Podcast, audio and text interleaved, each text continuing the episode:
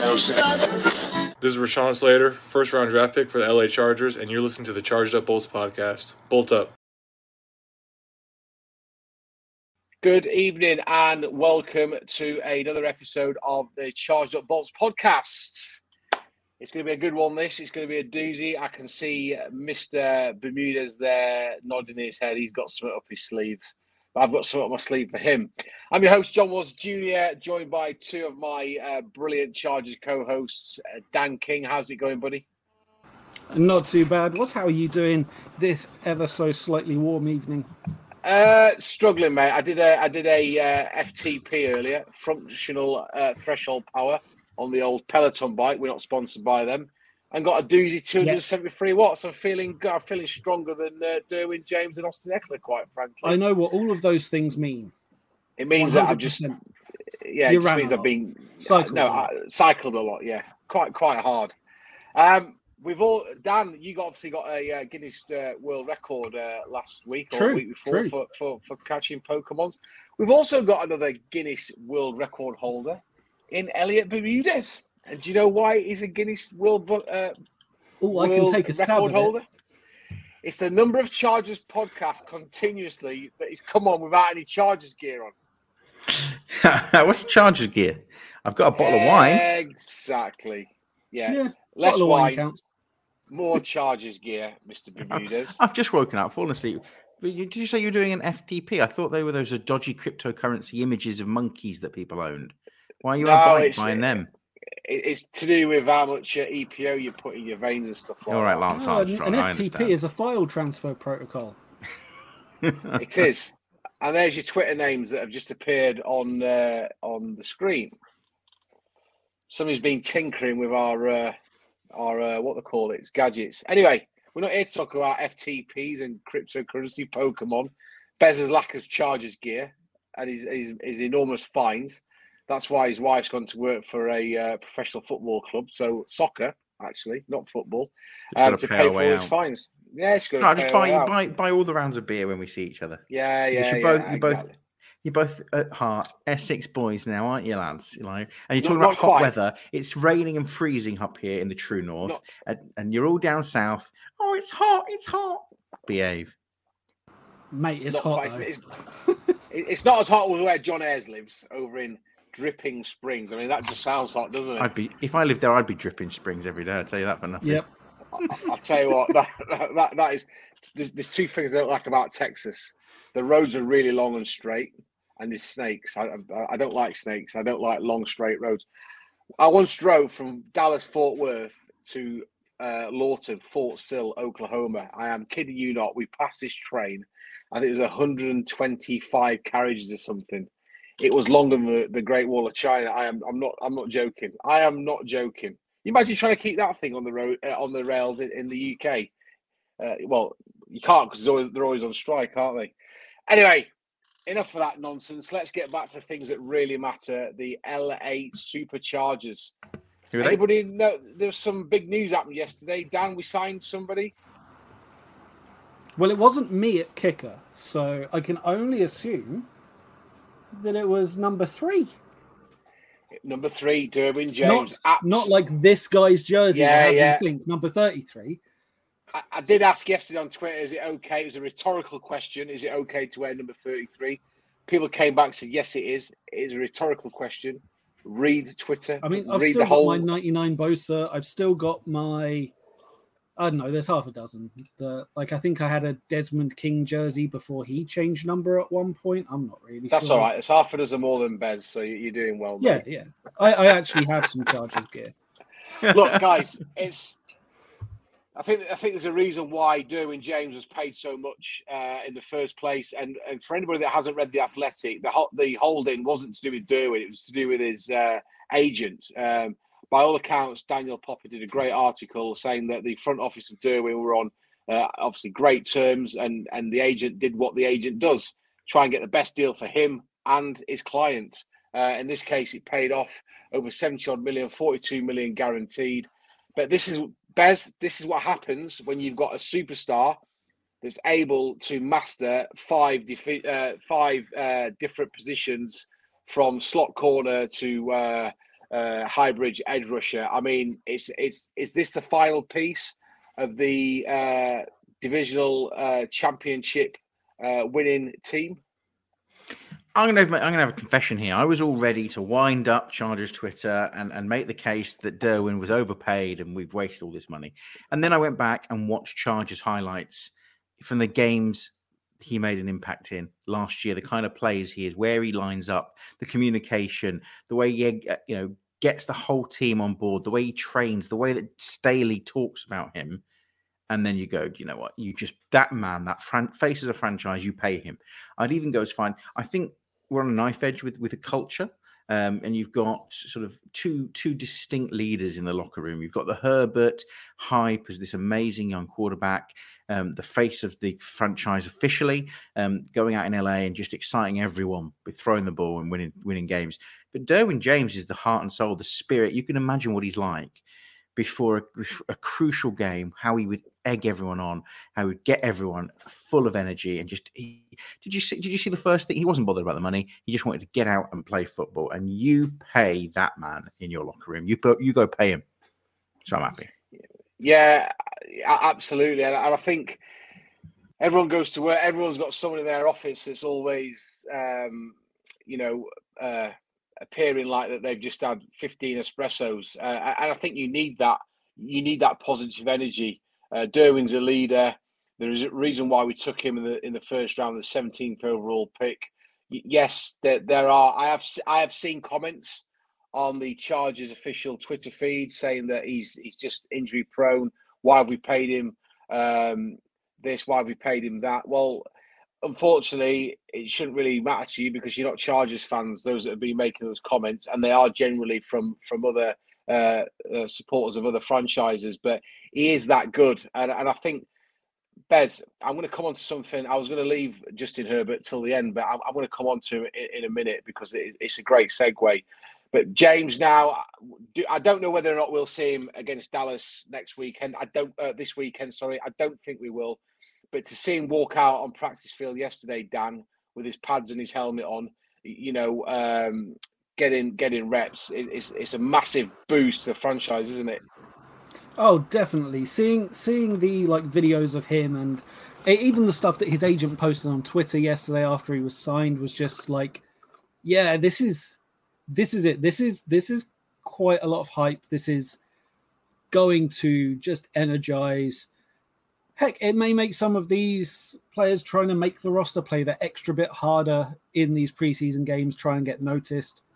Um, but he's such a boost, both talent wise and like, well, both on the field talent and people talent wise, motivational. He's he's a true leader, and uh, it's it's just such relief to see him there, regardless of the price. Like, yeah, he's yeah. he's getting a lot of guaranteed money. I don't care. It's Derwin James. Well, this is it. You know, I, it was weird because I was on the way back from work uh, last night, trying to try not to break the speed limit, to, but to get back to watch the Chargers uh, Dallas joint practice. And at that point, I hadn't got news that Derwin James had signed the contract. I was about 20 minutes late, so I was super hyped to um, to actually uh, watch the, the, the, breaking news so much that I, I, I, abandoned dinner altogether and had a peanut butter sandwich, which I already had for lunch. so that was more important watching the charges than, than having something substantial to eat. But it, it's interesting because here, here's my take on what I'm seeing at the minute. I was thinking today about about five or six years ago in the run up to uh, the Chargers leaving San Diego Chargers Twitter was very salty. You know, it was almost caustic. He, he didn't want to be on there. And I've noticed over the last 18 months, it's a very different place. Um, we're seeing we're seeing fans now, um, either new fans um, getting behind the team or returning fans, you know, getting behind the team. The, the amount of people that turn up for practice is phenomenal. Now, this is a segue to Justin Herbert. So we've obviously been as as charge the Chargers community, the Chargers family. We've been watching Herbert for two years, and we've been on the train since day one. And I've complained several times in last season's podcast that he doesn't get enough um, he, he doesn't get enough. What's the word I'm looking for? He doesn't get enough praise from the media. Well, that's changing as well because now when you're listening to um, media commentators, they're saying this is a Super Bowl uh, contender. It might be an outsider. I think that we're, we're fifth or sixth favorite. But now we're talking about Justin Herbert. And if you listen to the uh, recent Around the League podcast, they talk about him in in in in bunches, as you say in the states. That he they're, they're heaping praise on him like I've never heard anyone talk about any Chargers uh, player in in the last sort of ten to twelve years. I think the last time I heard anyone talking about anybody charge related was LT back in the day. There's a momentum shift now. Um, I'm not hearing those tones of it's all about Patrick Mahomes. I'm now hearing it's all about tones Justin Herbert.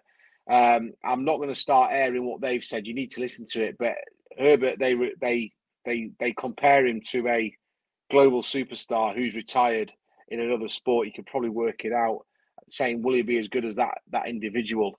But this is the thing, Bez. Tim Henman. People, Tim Henman. People now are actually people now are actually taking us seriously because of the moves that, that the Chargers have made, because of the draft selections, because of Herbert's quality.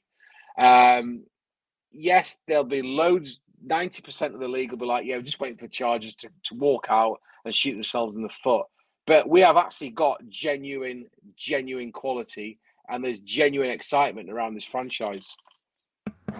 I still think Herbert's underrated by everyone, even though you're right, and he's starting to get some recognition you know, I, will give you an example. You've got two different st- eh, people. You've got the media who, who are starting to know how good he is, but then what they do is they they take him and they bundle him in with an Allen or yes. a Burrow, right? That, that, that's what that, that's the stock thing they're all doing. They just throw him in there, and then they talk about Allen and Burrow more because of their playoff runs. So I do think you know Herbert's got to go on a bit of a playoff run, and he will just light it up in the media. But then you've got then you've got the guys on the ground, and the guys on the ground are the people drafting in their fantasy league.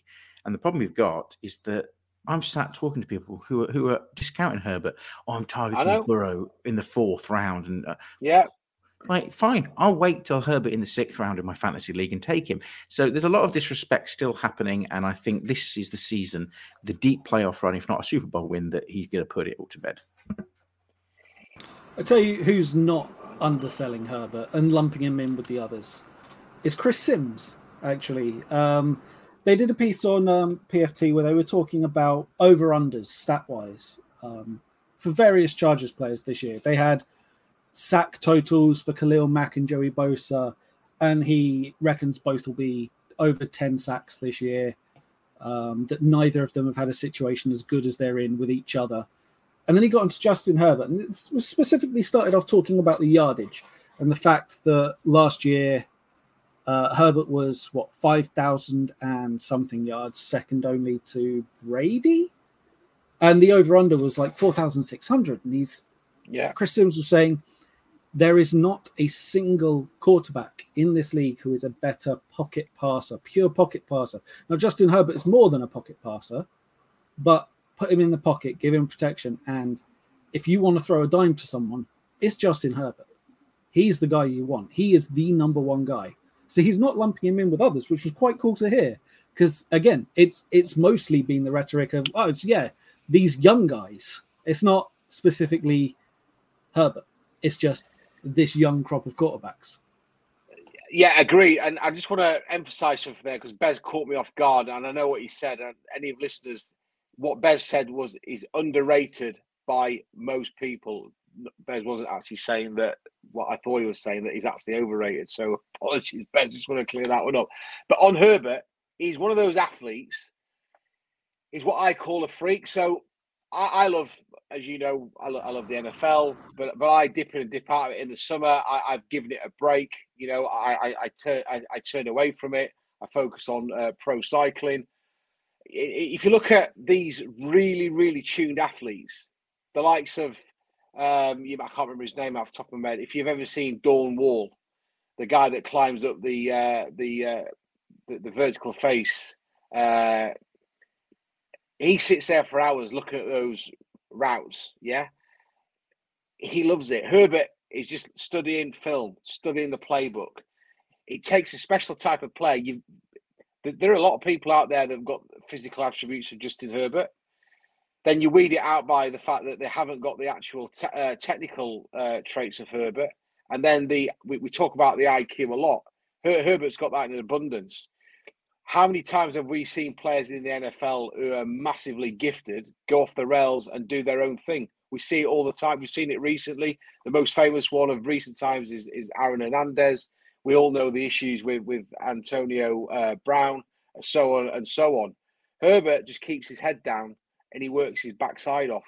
And it's an interesting point because there was a there's a few negative comments about um, the charges against the Rams the other night, and people are saying, "What's Chase Daniel doing in the roster?" Now you've got to look beyond Chase Daniel's actual uh, technical ability, his, his football ability. He's there as a number three for a reason. But when you put that package together in that in that quarterback locker room, Chase Daniel and Easton Stick might be the best sounding board that it, they might provide really good counsel for Justin Herbert. So if Justin Herbert's getting frustrated or having an off day, they, they can bounce off him. Everyone's got um, someone at work that they can go and sit and have a coffee with and have counsel with, and that's important. I think people just sometimes just get too uh, fixated with what a player's doing actually on the field. And this is where I like Brandon Staley. He, he's looking at all the metrics, all the different tangibles that's going to make us a Super Bowl contender. Um, and I think think that's the difference. I think that's why what what makes Herbert a tier one quarterback. He's got the athleticism, he's got the technical ability, but he's also got the ability to sit down and study and work hard. Somebody once said to me years ago, if you're enjoying life, you're not actually at work. And I think that's where Justin Herbert comes in because he doesn't find it a struggle. I mean, Bez, I've just tweeted out this this afternoon. The Browns starting another season with quarterback issues.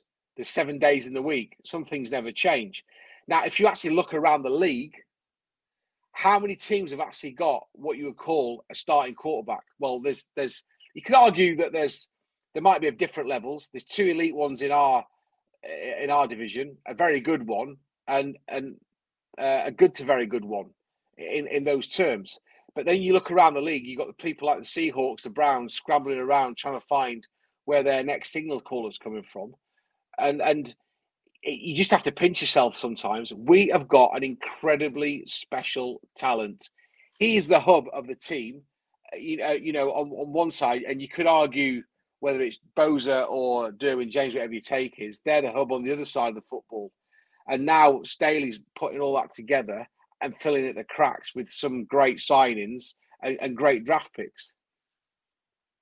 Yeah, but does it not annoy you that we are in a very competent division in the AFC West? Because if Herbert was, in, you know, in the AFC East with, with, the Patriots like Brady, he'd have a 15-year career winning more division titles than you could shake a stick at. Right. So this, is this is go up against thing. ridiculous talent.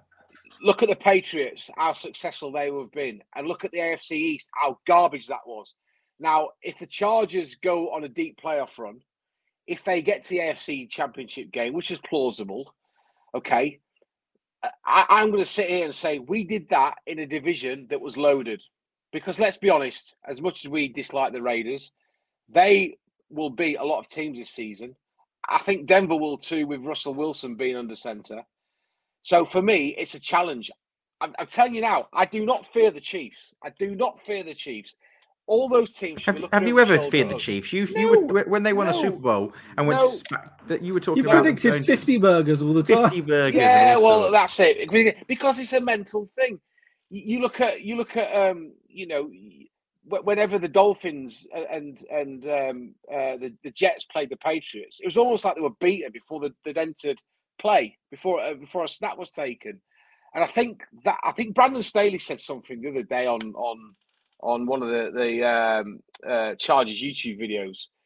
We, we need to have a dominant mentality, and, and that's it. It's it's it's eleven v eleven ultimately on, on that field, and it's it's it's having that mental aptitude to say we are the best.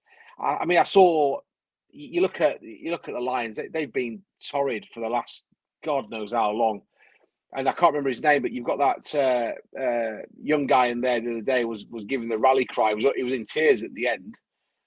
that you know that's you, you know that that's the passion coming out, saying that we're not going to go um, 17 and 0. It, it, it's a mental thing. You, have got to believe. You've got to have the talent because if you've got the, the, the Texas team of last season, you ain't going to win many games unless you play the Chargers in that season. But that's the thing. We've got to stop shooting ourselves in the foot in these instances. And we're now in a position where we have got the insurance policy protecting the mortgage. And the final piece of that is right tackle. Now, by all accounts, Jamaree uh, Salyer has been receiving a lot of praise for, for his contribution. And then there's still a big battle at, at right tackle.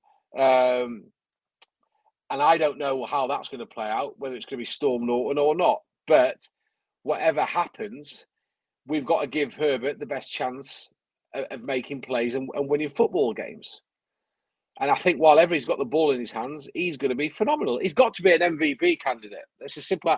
A lot of people talk about Josh Allen, and a lot of people talk about the Bills winning the Super Bowl. And I respect the Bills. I respect Josh Allen. Just forget the fact that I'm a Chargers fan.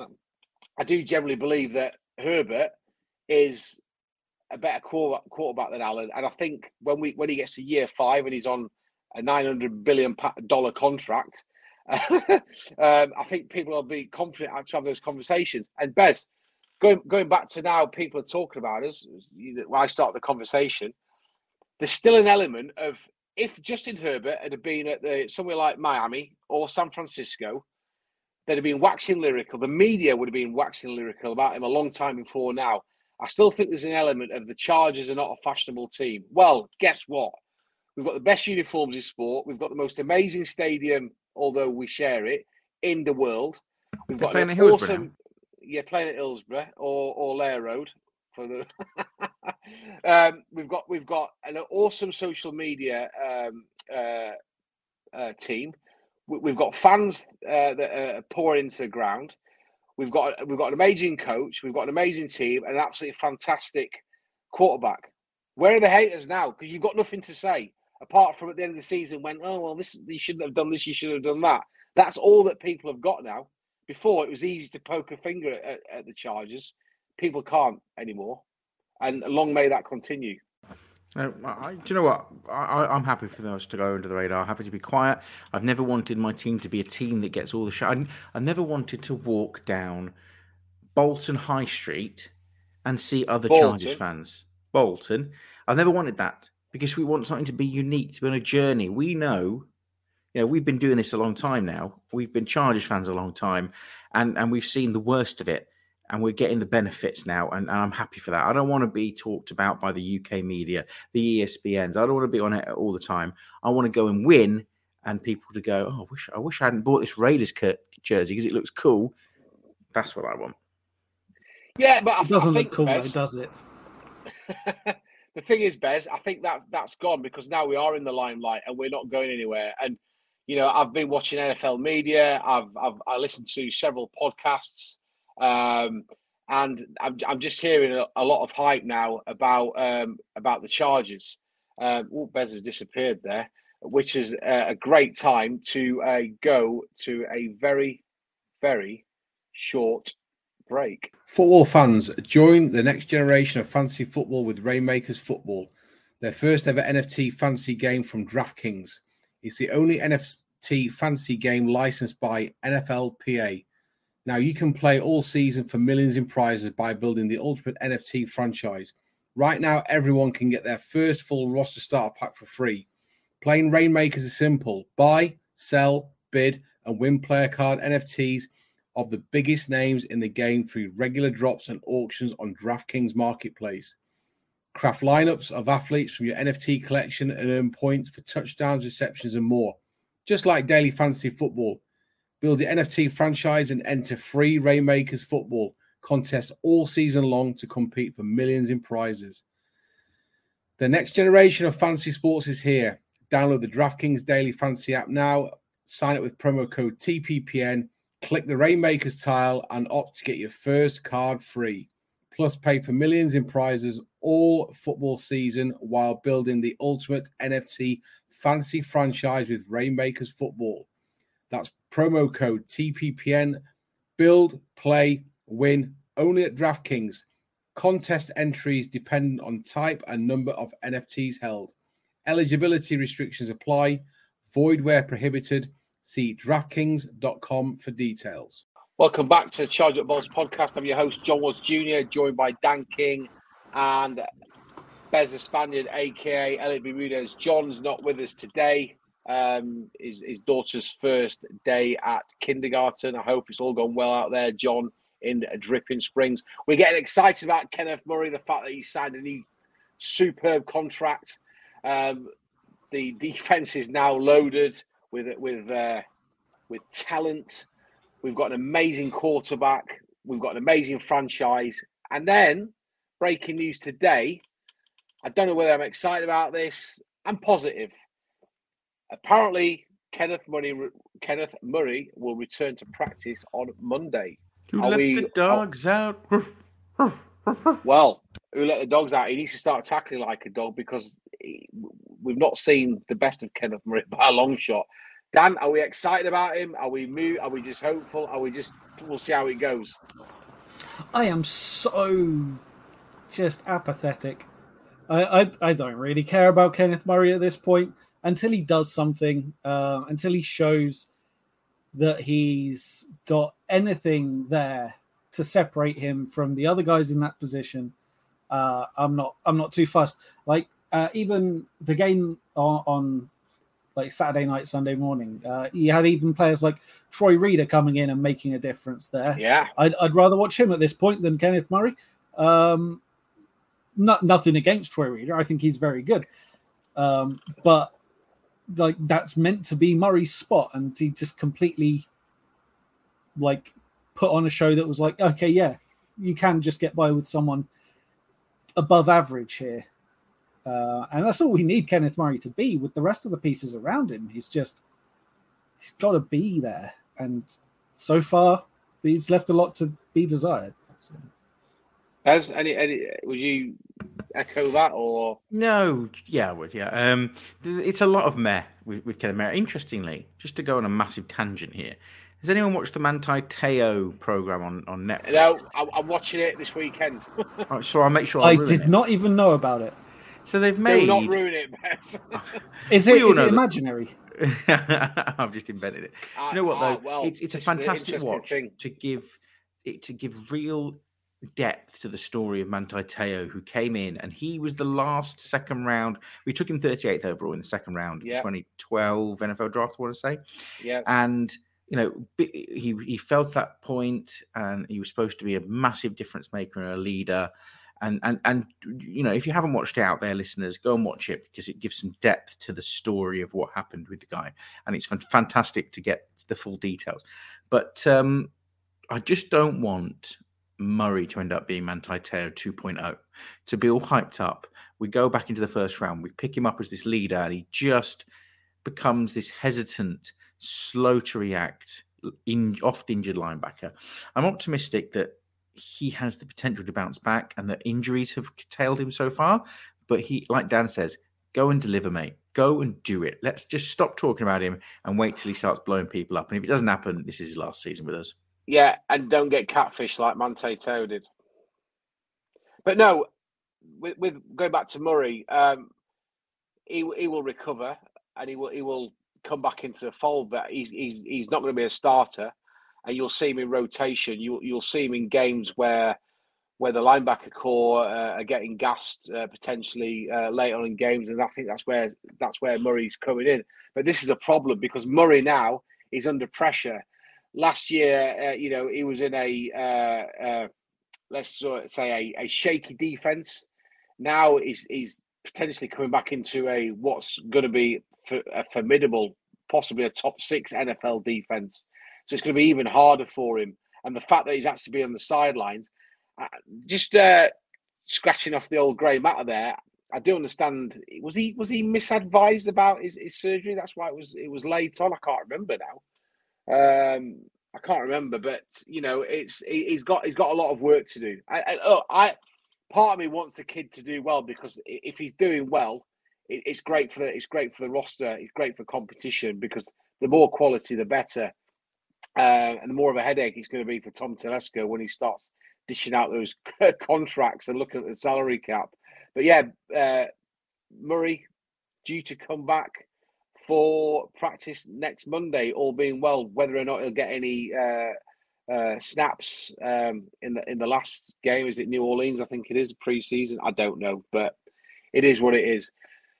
Speaking of preseason, Zion Johnson had a great game against the Rams, and so did Chris Rumph. If you remember back to episode 85, I did say that Chris Rumph would be my uh, bounce back uh, player.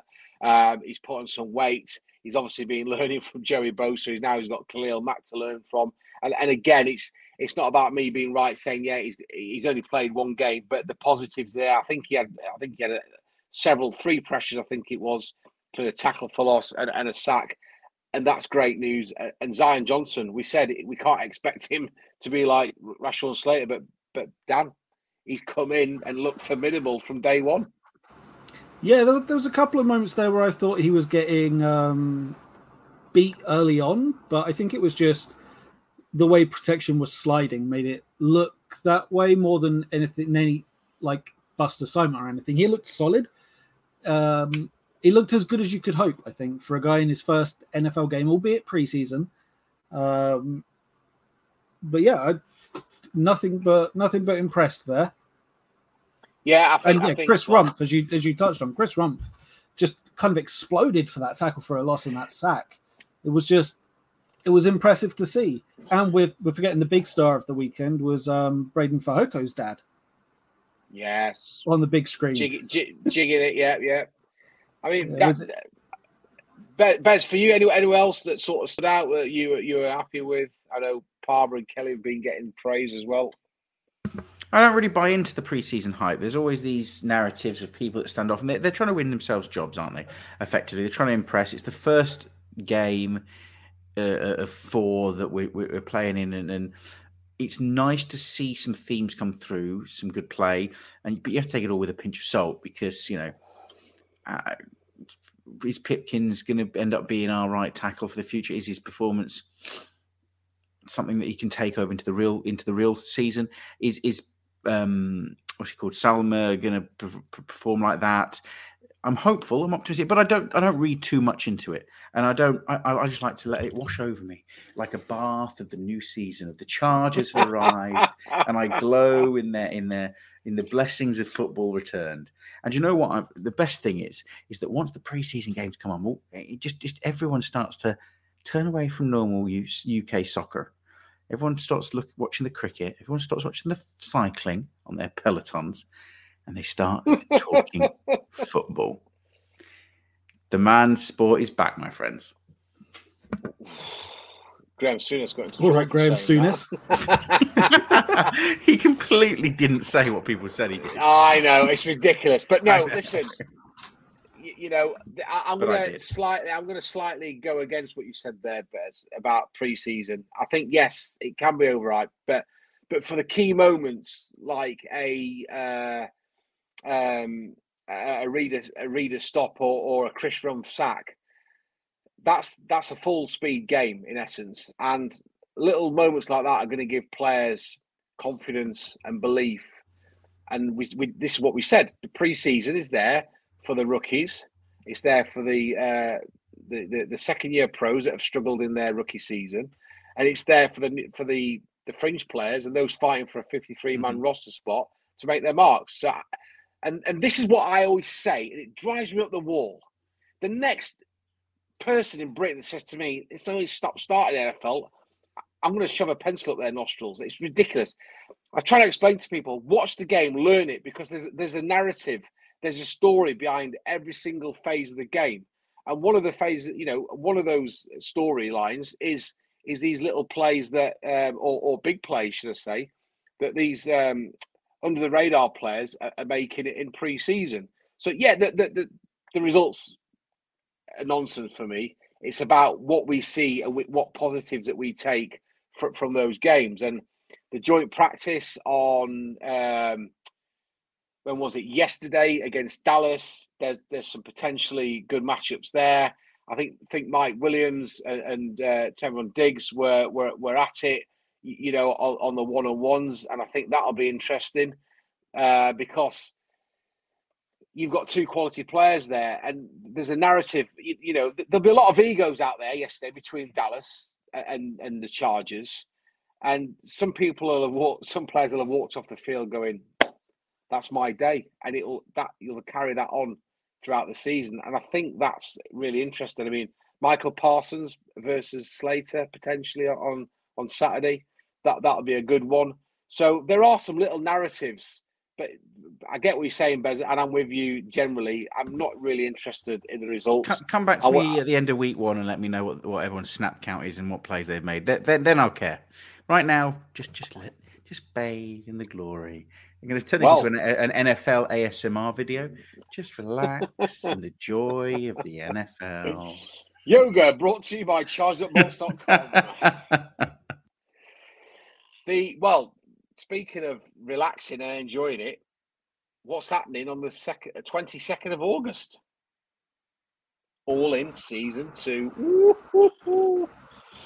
That is off the scale. That pro look, I like I like Hard Knocks. I'm a big big fan of Hard Knocks, but All In is off the scale. If it was a British program, it'd have won a BAFTA by now. That that is absolutely amazing. I can't wait.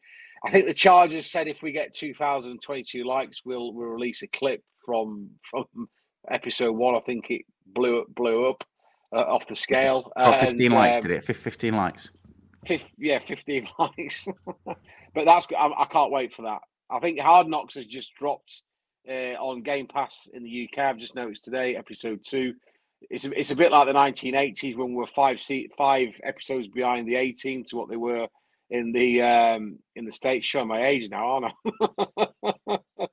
but no, I'm looking forward to All In. That'll be really, really good. What do we reckon, Dan? Do you reckon episode one's all going to be about Derwin James, or do you reckon it'll be about the team in general?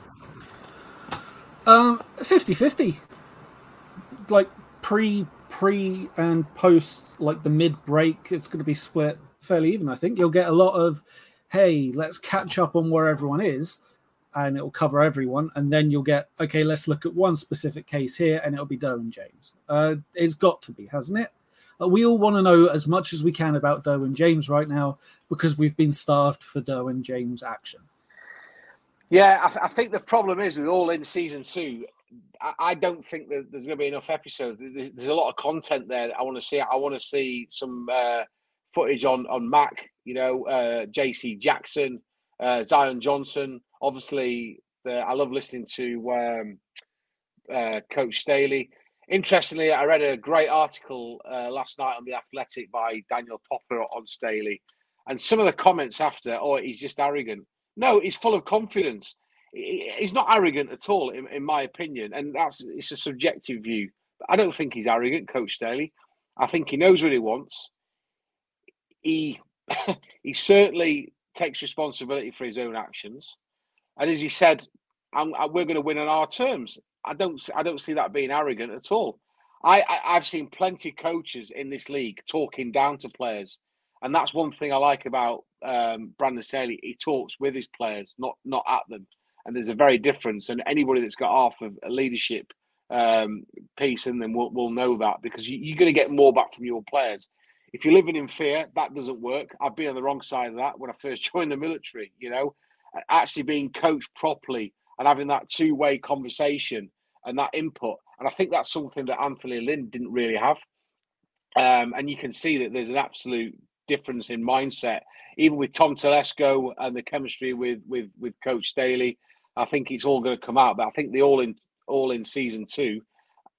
We need about 50 episodes, I think, Chargers, if you're listening. I know you are. Bez, what are you looking forward to in all in season two? Yeah, you can just like open my veins, plug me into it, and just get it inside me because I can't wait. You know what? It's, it's, it's, it's always good. Hard Knocks has started, and I've enjoyed that. I've enjoyed episode one. Uh, the missus is Mrs. has a rule in this house that she supports whichever team is on Hard Knocks, and she's enjoyed watching the Lions. And I've been trying to explain to them just how incompetent they are, but uh, she says, "You know what? They're my team for the season, and I, I respect that decision." Go, go girl. Um, you'll be disappointed because they're probably going like th- three and God knows whatever the maths is nowadays to get to eight and seven, I don't know. Um, but uh, Okay, tell Hannah she's got to come on the podcast and Yeah. give a mid mid season review. fair enough. Fair enough. Yeah, we'll do.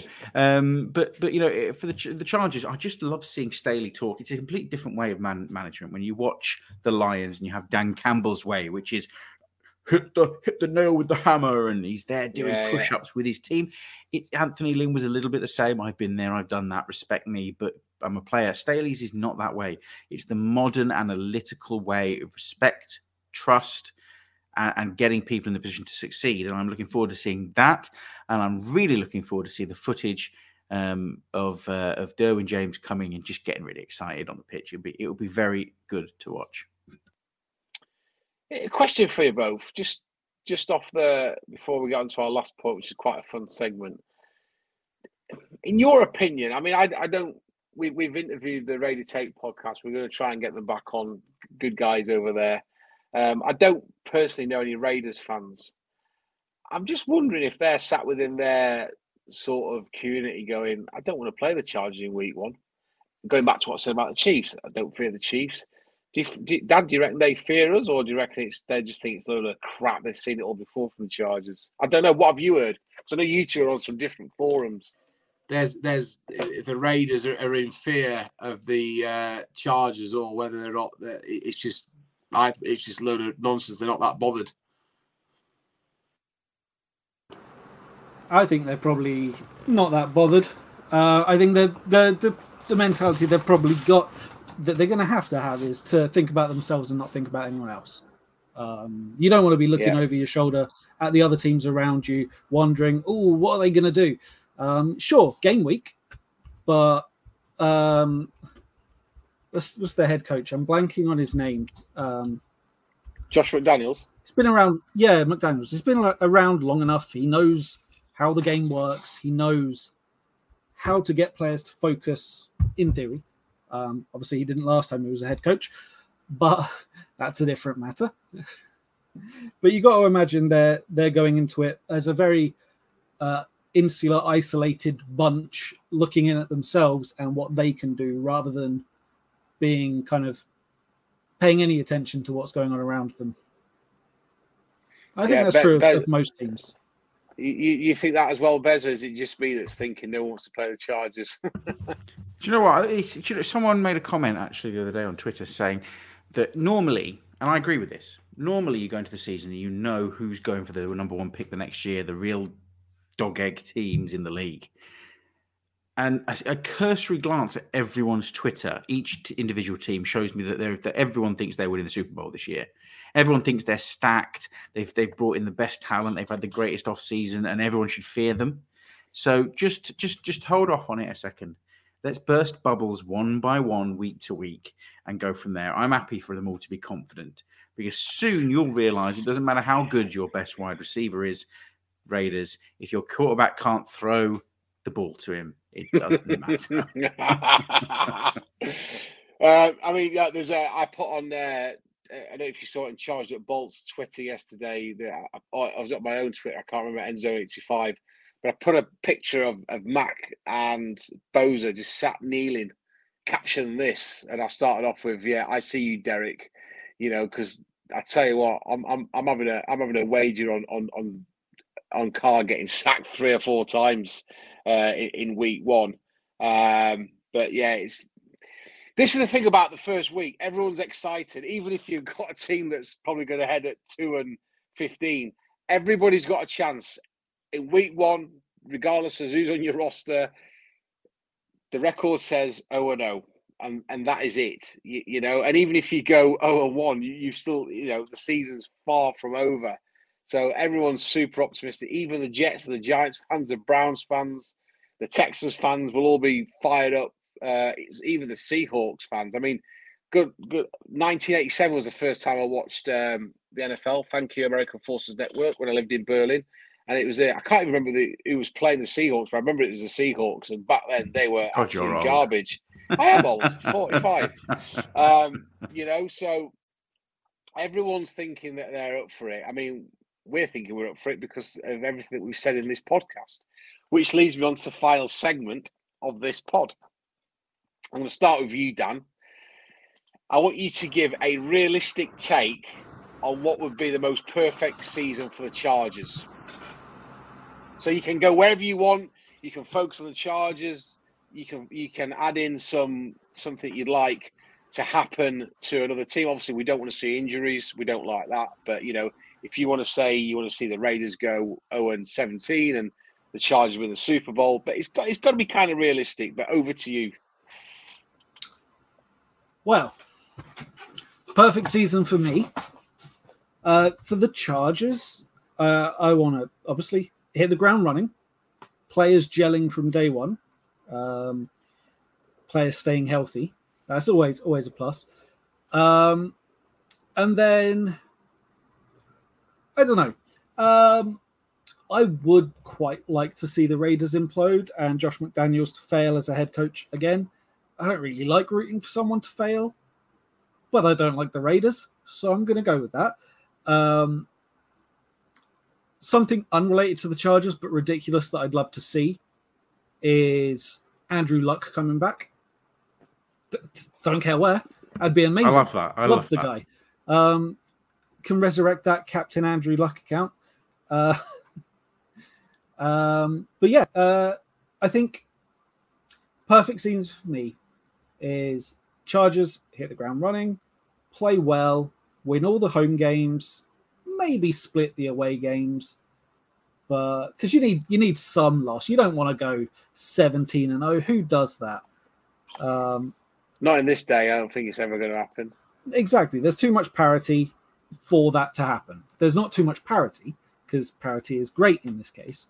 Um, but yeah, I, I think a nice 15 and two season which still feels weird doing 17 games, but 15 and two, top of the division, comfortably locking up that bye for the first week um, with no major injuries.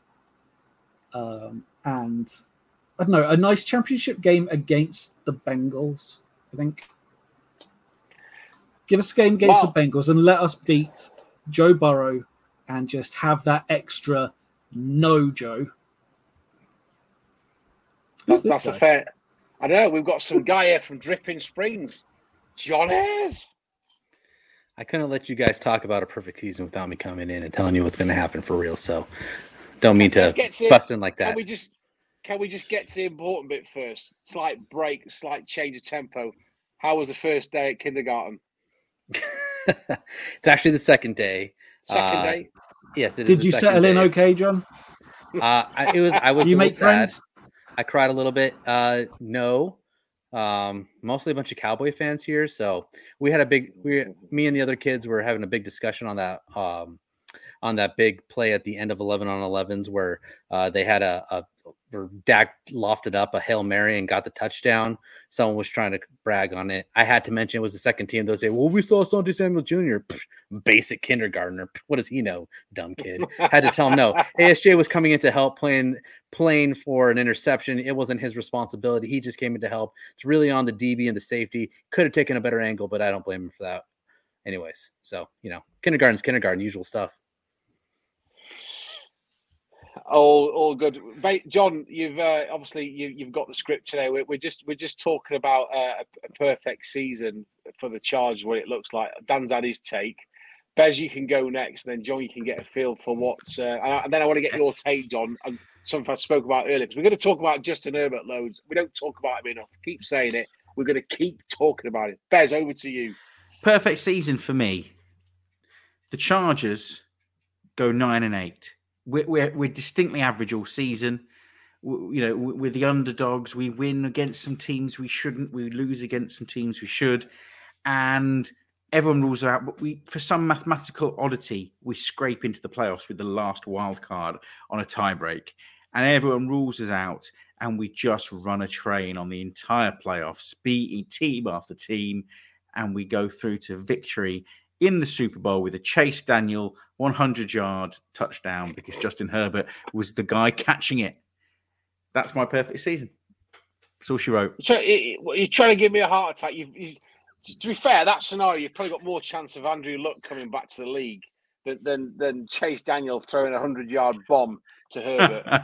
well, you didn't ask me what a realistic perfect season was. Just the I did. ultimate If perfect you, you, got, season. you got to rewind this video and say it's got to be kind of realistic. Okay, the 98 yard bomb from Chase. Okay, that's better. That's that's more like it. No, come on, it would be a Chase Daniel scramble. Did you not see the game at the weekend? yeah, true. No, no, run. Come on, come on, come on, John. Give give us your perfect season. What the what the perfect LA Chargers season of 2022 looks like to you. Well, I think I've got a similar take. Um, to be honest, I don't know if the perfect season involves them winning the division. I don't think that is. Um, to me, that's a recipe for. I think, as Bez was kind of alluding to, a little bit too much hype. Uh, I don't like the charge. I like. The, I prefer the Chargers to be underdogs. Um, they always play better as underdogs. Every time they're, you know, the last few times, and granted, it was against teams like New England or whatever, but uh, generally when they were the favorites coming into a playoffs, they look like the better team. Uh, they tend to get uh, upset. So I'd prefer that they don't win the division. I'm actually preferring that they. Um, I'm actually preferring that they uh, only get a wild card win. That's what I would like to see. Is I'd like to them to sneak in in a wild card 11 win season. However, here's what I'd like to see. I'd like to see their crosstown neighbors, the Rams, struggle a little bit. I'd like to see the Chargers securing that wild card win on New Year's Day by defeating the Rams and also knocking the Rams out of their wild card position. Because that way, we own the playoffs in LA. None of this, oh, Rams, uh, forget that. They're no back to back garbage here. They're out of here. We're the only team. We come in, we make a run in the playoffs. Everyone keeps doubting the Chargers, saying, yeah, they're good, but Chargers going to Charger. And that's all we hear all postseason long. Chargers going to Charger. Chargers going to Charger. Yeah, doesn't happen. Chargers don't Charger. Chargers go all the way, and then they beat the San Francisco 49ers to make revenge on that, as uh, as someone so perfectly put out a few weeks ago when we talked about perfect Super Bowl. That would be my perfect season, um, in, in my opinion. So I'm going to kind of go a bit less dramatic than you guys. Boring, boring. oh no, no, because I'm sticking to my early my my midsummer special podcast. 50 prediction. burgers in every game. 40 burgers actually dan no we're gonna we're gonna sweep the division we're gonna we're gonna well not gonna sweep it we're gonna we're gonna have a five and one record of the division okay we're gonna put that one to bed we're gonna we're gonna have a uh number one seed in the afc bez is looking at me now but we're gonna go through a few trials and tribulations through those uh early playoff games Herbert is going to play lights out. He's going to lead the league in yards. This one's really important for me. Okay. Joey Bosa and Khalil Mack both in double figures for sacks. Derwin James lives up to the hype of his well deserved um, contract. Chargers go to the AFC Championship game. Now, this is where it gets spicy. Bez, I'm going to ask you, who do you want to play in the AFC Championship game? Detroit. Oh no, wrong division. wrong conference. um, so I would like to play in the AFC in the uh, what is it the um, AFL Championship. What do I want? You know what? I'm gonna say that I would like the Browns. No, the Bills. The Bills. Browns. Well, it's interesting because that's that was my take. I just wondered to see. I wanted to straw poll to see where you were going. I mean, there's a lot of there's a lot of hype on on on Allen this year and the Bills, and as I've already said, that I do respect them. But I want to play the Bills. A good friend of mine, Don, uh, he listens to the show regularly. He's a, he's a massive diehard Bills fan. Uh, I'm sure there'll be a lot of banter to and fro on the emails if we play the Bills. And then we get to the Super Bowl, and I don't care who we play. I don't care who we play in the Super Bowl. We get the W. Justin Herbert gets the MVP. Not too much to ask for.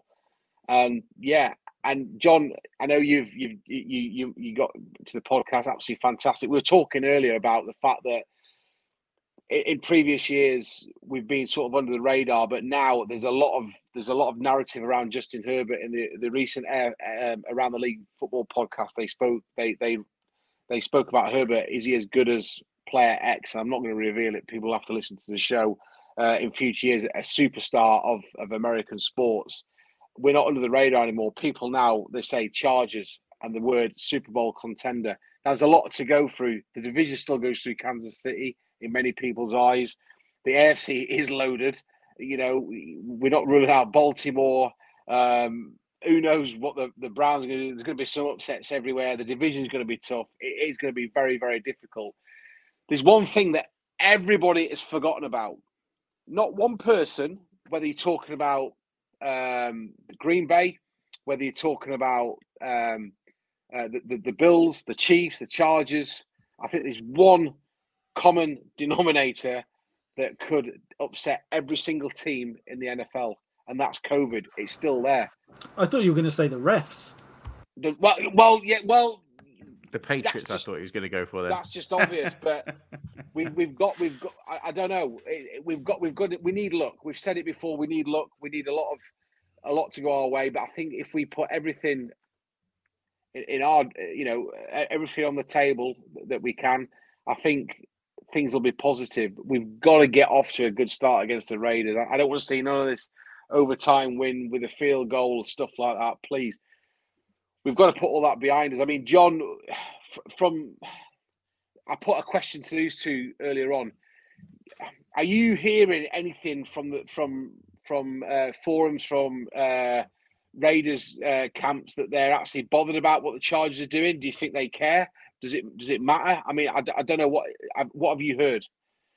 Well, I'll tell you right now, I haven't read anything, uh, mostly because Raider fans aren't very good at reading and writing. So it has definitely only been what I've heard from rumors.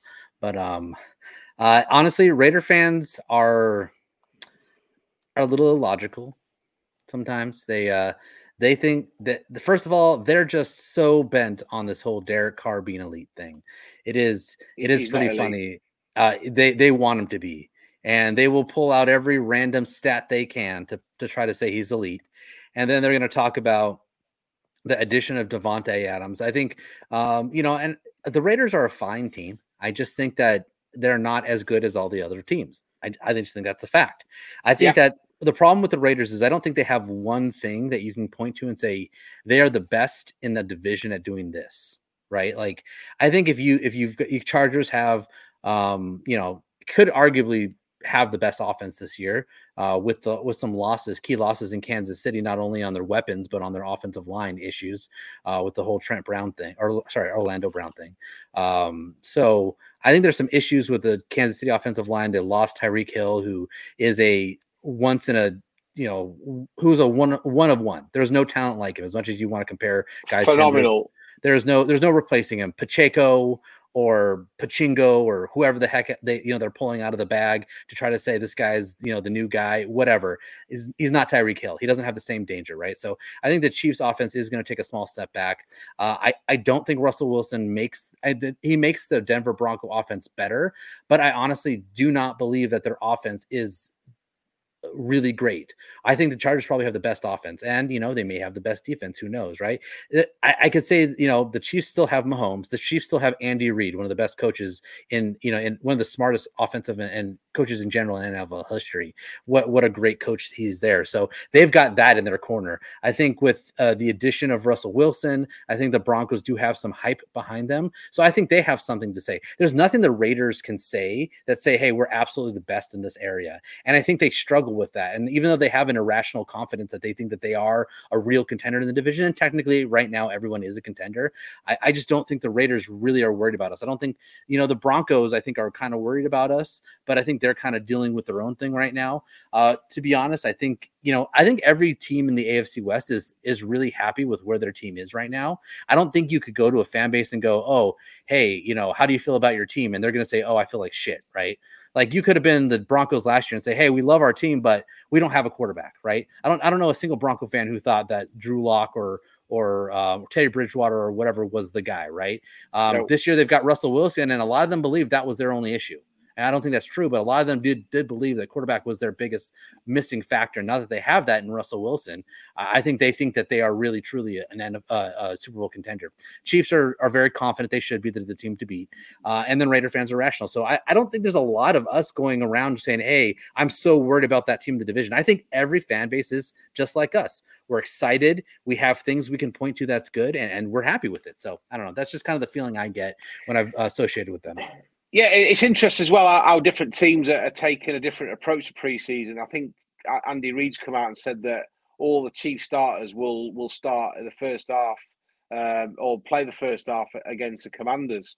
Um, I don't think you're going to see any of the Chargers uh, stars playing, uh, taking any snaps uh, against Dallas. Um, I might be wrong, but I don't think Brandon Staley's come out and said that that's going to be the case.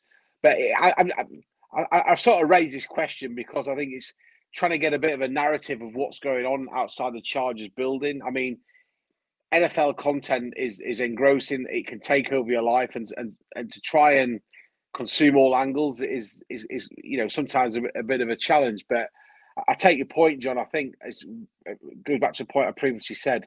Uh, in week one, everyone's up for it. It's a new start, isn't it? It's the same narrative every year for every team. Yeah, we're going to do well, and then you know, um, teams' Twitter handles get blown up when the team doesn't get off to a winning start. I think it's just very interesting. I don't know. It, it seems weird. We walk, we come into this season, and it seems weird that the the the Chargers uh, are getting spoken about uh, in uh, at, at depth when we've we've not normally seen this. But again, I think there's just a different feel to the whole the whole uh, season. I think it seems to be more coverage around preseason and training camp. We seem to have more access to the players, which I think is the same in a lot of sports now going forward, which which is great for the fan. Probably not so great for the players, but is there anything that's that sort of stands out for you uh, this weekend, John, against Dallas? No, I mean, again, I, the Chargers aren't going to play very many starters. Um, obviously, we're going to keep watching and keep monitoring the right tackle position. Um, you know, so I, I just, you know, there's nothing big coming up there. Uh, I, I think that you know maybe maybe the running back battle um, is is something to watch, but again, it's it's hard to say what's going on, right? I I don't know how much value the coaches really put in these off-season games these preseason games, obviously because they don't really think their starters need to be in there. So, you know, a guy could rip off a couple good runs in the running game in the preseason game, but then in the, you know, 11 on 11s or in practice, he could do something dumb, right? And the whole opinion could be skewed, right? So we may me maybe watch preseason games going, oh, Joshua Kelley, he's back. He's the guy who we thought he was. He's RB two, and then you see that in camp, uh, you know, with the Cowboys, he loses a fumble, right? Well, I mean, does that mean he just all that great preseason hype means nothing because he lost the fumble in camp. I don't know. I don't know how this coaching staff is going to view performance in a preseason game versus performance in practice, versus performance in these shared practices. So it'll be interesting to kind of see how they, how much you know stock they put into into these games. Um, and then of course, you know, cut downs are coming. I mean, the, they got to get yeah, down to 53 yeah. men. So, you know, there's a couple small cuts and then there's that big, like, I was it like 80 to 53 cut, right? Yeah. Um, so I mean, cuts are coming. It'll be interesting to see who makes the team, who doesn't. You know, everybody loves Bandy right now. He's he's a he's a hot commodity as a wide receiver who's flashing in that first pre- preseason game. He's flashing in practice, so I think it'll be interesting to see you know, and for our UK followers, I think, you know, to just to kind of circle back to that Raiders thing, uh, if anything, the Raiders remind me of one team in the Premier League. If you're watching that, they remind me of Manchester United. Yeah, they have a history. They have a history. Yeah, they brought in Davante Adams, who's like a Ronaldo, right? They bring in this this this elite player, but I think they're still doomed to trash.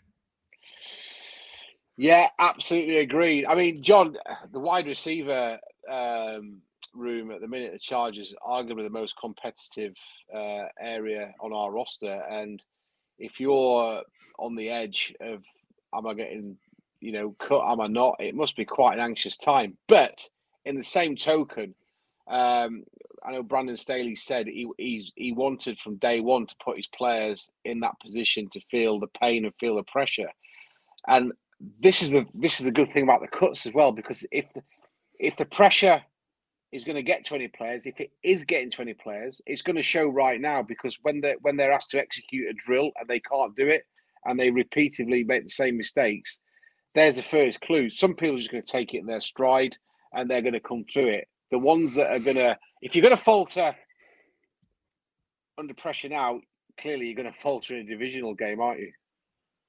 Yeah, I mean, it's it's hard to say, you know, what's going to happen where, um, you know, what these wide receivers are doing, what these other positions are doing. So, you know, again, I'll I'll I'll go watch the game. I'll you know I'll, I'll enjoy just watching football in general, seeing seeing the team out there and uh, the Powder Blues, seeing them uh, competing at, at SoFi.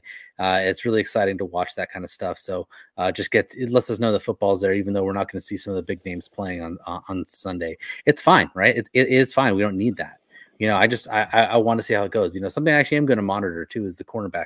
I didn't think there was going to be some quote unquote competition at cornerback, but Michael Davis has had a really great camp. Yeah. Michael Davis is looking rejuvenated.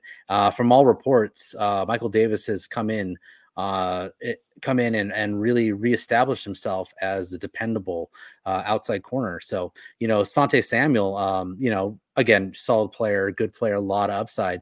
Uh, but his size does technically kind of say, hey, maybe he'd be better, you know, maybe moving back into the slaughter. Uh, so, uh, you know, we might see some shakeup at the in the starting cornerback room if Michael Davis truly is back. You know, he talked about having off-field issues and some on-field issues that were distracting him and and keeping him from really being his best. I think he had a few nagging injuries last year as well. So, I mean, honestly, if, if Davis is back and locked in, we can get pre 2021 Davis, the player who kept looking better and better every year, the player who, uh, you know, who the Chargers went out of the way and gave him a, a little con, uh, you know, pretty decent contract for a player of his uh, caliber. Uh, getting that contract, if you look, if he if he reverts back to that type of player with that kind of upside and playing the outside like the doggy is, I mean, honestly, that could be really scary. I mean, if Davis is back to that level, playing on the opposite of J.C. Jackson, you've got two guys who could kind of help shut down parts of the field, and then you've got Zomp playing kind of, uh, you know, uh, playing that nickel or, or, or kind of playing in the slot, whatever. And then you've got, of course, you've got Derwin roaming because he's got that big contract now. He's out there playing. Like this CB group is going to be really scary. This DB group in general is going to be really scary, and I'll be, I'll, I'll be interested in how they how they come out of this. Yeah, I mean, we, we spoke obviously we've spoken about the, the talent of quarterback in our division, but you know there are a couple of good tight ends with we face as well in in, in Waller uh, and Travis Kelce, and that's always going to be there.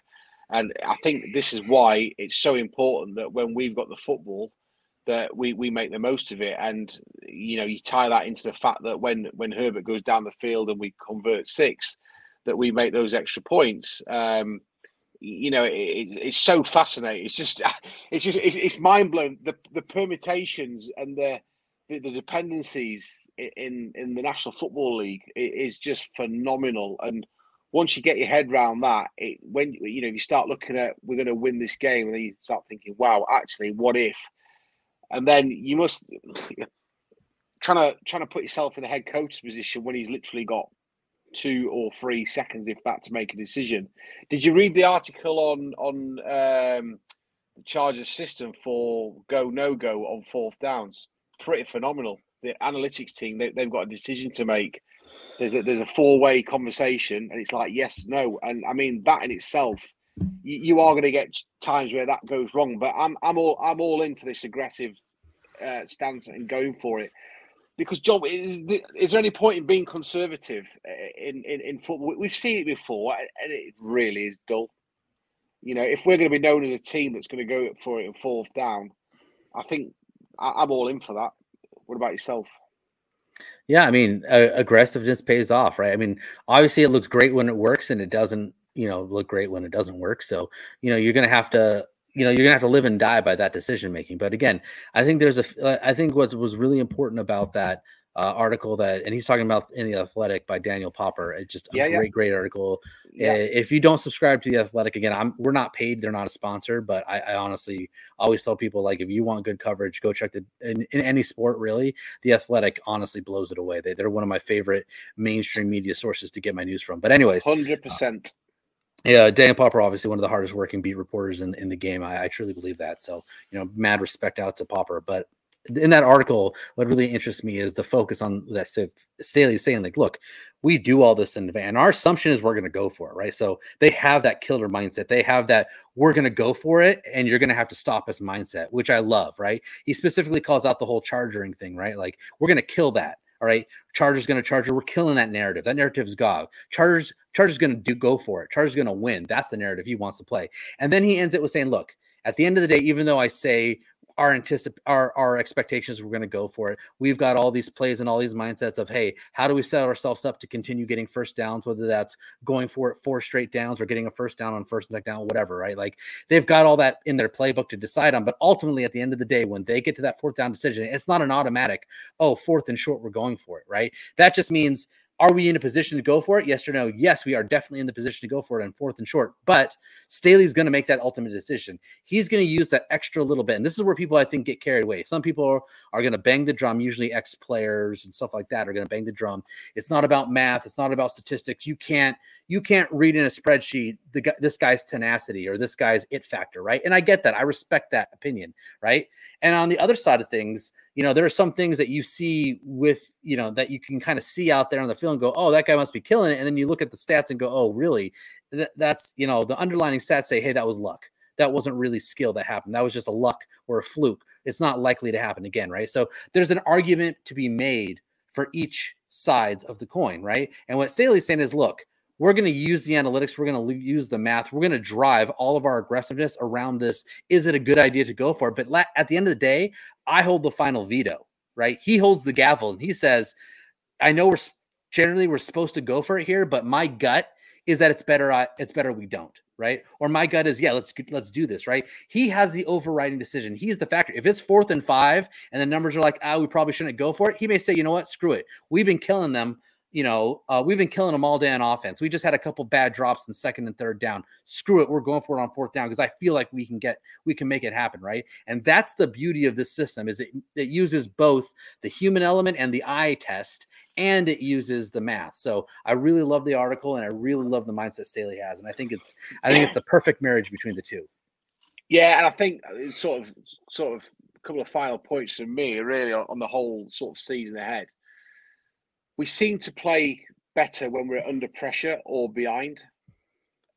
But the, the, reason for that, we've been putting ourselves in that position where we've dug a hole for ourselves, three and outs, missing field goals, chasing the game. I think that is under the Chargering umbrella. I think if we can iron that out, no, I don't, I don't personally, I might be wrong. I don't think we'll completely eradicate that this season. But if we can iron it out, and then you know going forward under under Staley and Justin Herbert, that'll become less and less frequent because it, there's still team, there's still players on our team, Keenan Allen, Austin Ekeler, uh, elements of uh, you, you, know Herbert, Joey Bosa, that suffered at the hands of bad play calling, and it's whether or not some of those players can, can put it behind them and, and not have to think about we're in this situation again. That's a psychological mindset, um, which I think what Brandon Staley's um, you know relating to. Um, if we if, if we get if we sort that out, and I think the energy of Derwin James now buoyant with his new contract. We've got Khalil Mack in, J.C. Jackson is coming with it with a you know with, with with new impetus. We've got we've got the ingredients there to make this happen and be a really successful team. But and it's great to see the media getting on our uh, uh, you know bandwagon and saying Chargers potential Super Bowl contender. I just don't want to be sat here in week four, you know, having read a load of negative stuff because the Chargers have charged it again. But we've always said this podcast with a glass half full mentality, and I firmly believe that. I cannot wait to get going. I wish it was week one right now. Do you? I mean, just it can't get here soon enough. I can't wait till the, eh, you know it's I can't wait till the games matter. That's what I always say.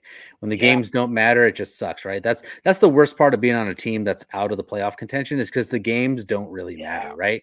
Yeah, technically, the, at the end of the day, the win loss does matter, but once you're not playing for a playoff spot, once you're not playing to win a Super Bowl, they don't really matter for anything. They're just positioning at that point. So until games officially kick off um, for the Chargers on that first Sunday, like I'm just, you know, it's I'm not going to be as excited as I will be. So, you know, but still, it's it's still great to see everything out there. It's still great to to you know be into the preseason and at least see things happening. And you know, so it's it's good times all around. Football is Who out of the who out of the new players, whether it be um, draft class or somebody we've signed in free agency, out of all the new players to the roster that we, we know that are going to make the 53 man cut, who are you most looking forward to seeing?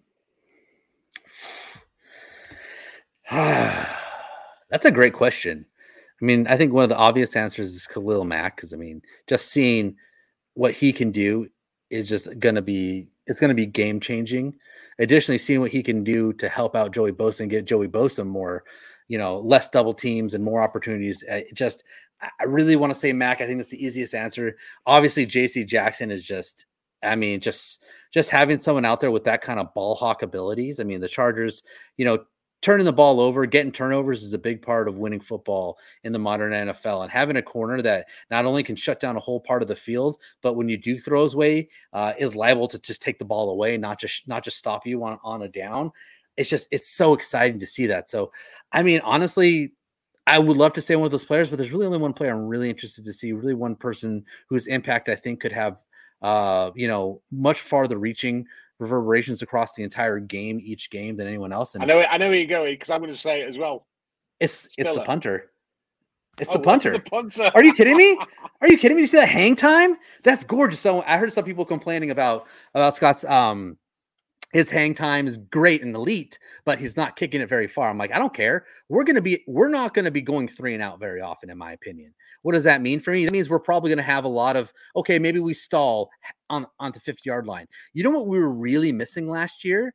The ability to stall out on the 50 yard line and then pin them in their own 10.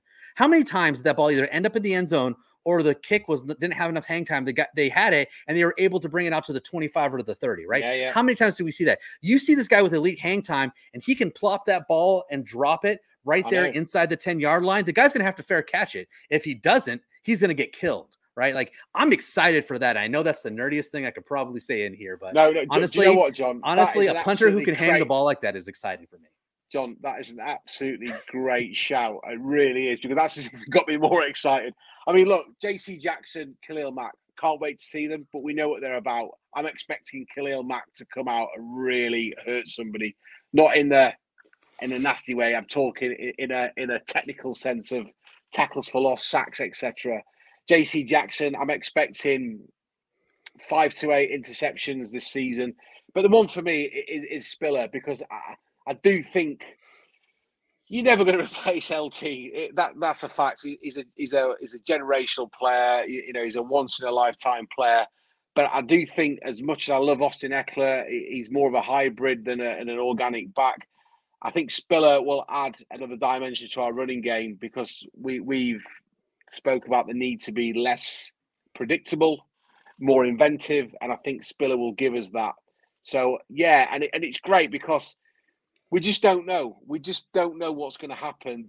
There's, and this is why in the last episode we spoke, or the episode before we spoke about, you know, uh, under the radar players that no one's really talking about um, outside the Chargers building. Um, you know, and there's just so much to talk about. I mean, we've been at this an hour and twenty minutes now. It, it- it's great. Um, I, I just can't wait to get going. I mean, I was up at, I think I, I caught the, I was a minute into second half on, on Sunday morning UK time when we played the Rams.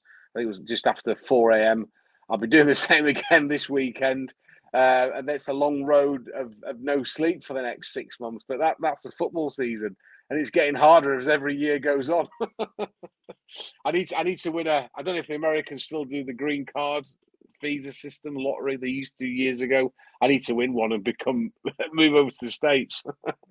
get on get on US time. Yeah.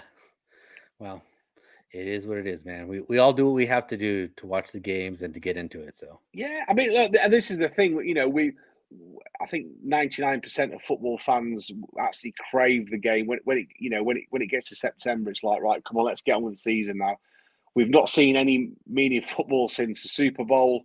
You know, and, and after January, uh, after December the thirty first, as you well know, the, the games sort of reduced because of the playoff situation. And here we are, back to red zone, back to full on Uh, 18 weeks of pure adrenaline. I can't wait. John, any final thoughts on you ahead of, of, of preseason game two? Anything you want to mention about um, training camp or do you want to say anything about the Derwin James contract? We spoke about it earlier, but any any takes on that? I don't think there's anything to be said about Derwin James' contract. I mean, it's a lot of money, and you know, there's a lot of risk in it. If you ask me, there's a lot of risk that he's he, he he's not going to live up to that. I get it, right? I, I I agree. I agree with anybody who says, "Hey, there's a major red flag in injury history. It's a lot of money for a safety." I get all those arguments, but I also agree with the arguments that he's not just a safety. He does way more, and his impact Yep. on the field is way more than any other safety. I think Yep. someone someone was on um you know over uh looking at the contracts and he's like one of like he'd be like the fifth highest paid safe or cornerback in the league or something like that fourth or fifth highest paid cornerback which you know maybe he maybe he should be. Maybe he should be valued like a cornerback and not a safety right? In today's NFL when you start blending positions this is going to happen. You're going to start to see them pay more for a position that traditionally isn't paid as much. Why? Because he's not just a safety. He is a linebacker he is a cornerback. Hell, he's a freaking edge rusher sometimes. Okay. He's a little bit of everything. And I think he deserved the payday he got. Right. And I think ultimately, what does that do? It, I think not just, I think, and I don't, I'm not sure if you said this. I'm sorry. I, I wasn't able to lie. I was in line at kindergarten, unfortunately, but it doesn't just, it doesn't just give confidence to Derwin, but it also gives The rest- confidence yeah. to the rest of the locker room and anybody else who's thinking about, should I become a Yeah. charger? They see Yeah, that and go, hey, they pay their guys, right? You can tell me all day long they're cheap, they don't pay their guys. The Chargers have done nothing but pay their guys for the last three off seasons, have they not? You know, yeah, you can complain about Kyzir White getting let go, but it's not like they didn't pay him, they didn't sign him because he cost too much. They didn't resign him because he didn't fit in what they want to do, right? He got Yeah. paid what four million dollars or something like that. They could have afforded that, but they decided not to because they had other plans and he didn't fit in the plans, and that's fine. It's nothing against Kyzir White. So the Chargers are not some old Chargers uh, that you used to think of that didn't, you know, that let receivers and let big names go because they didn't want to pay them. The Chargers today are saying, look, if you fit in the system and, and you're a quality player, we will pay you. So I, I think that's that's what that contract. And I, and I think and I think that John, I think that relates to the market that they're they're fighting for in LA. Yeah, you know, and I think that's the only way to do it is to be aggressive. The Rams did it. We spoke about Les Snead bringing in Von Miller last year, and they obviously went on to the Super Bowl. And I think it's the only way to be. So you know, um, yeah, it's all good. Um, we'll catch up next week. Thanks for joining myself, Dan, Bez, and John. You can catch us at Adroiters at Enzo85, at Bez the Spaniard, at UKLA Chargers, at Charged Up underscore Bolts, and the podcast is at Charged Up Pod. Um, we're part of the App Pigskin Network podcast. Uh, it- it's all good. Thank you for listening to Charged Up Bolts. Enjoy the game if it's SoFi at the weekend. If you're not, enjoy it on Game Pass. Let's hope that we have some more um, outstanding uh, plays from some of our under the radar players, injury free. And then next week, we've got all in season two to look forward to. Absolutely brilliant. Thanks for tuning in. We'll see you again. Bolt up. Hold up. This is Rashawn Slater, first round draft pick for the LA Chargers, and you're listening to the Charged Up Bolts podcast. Bolt up.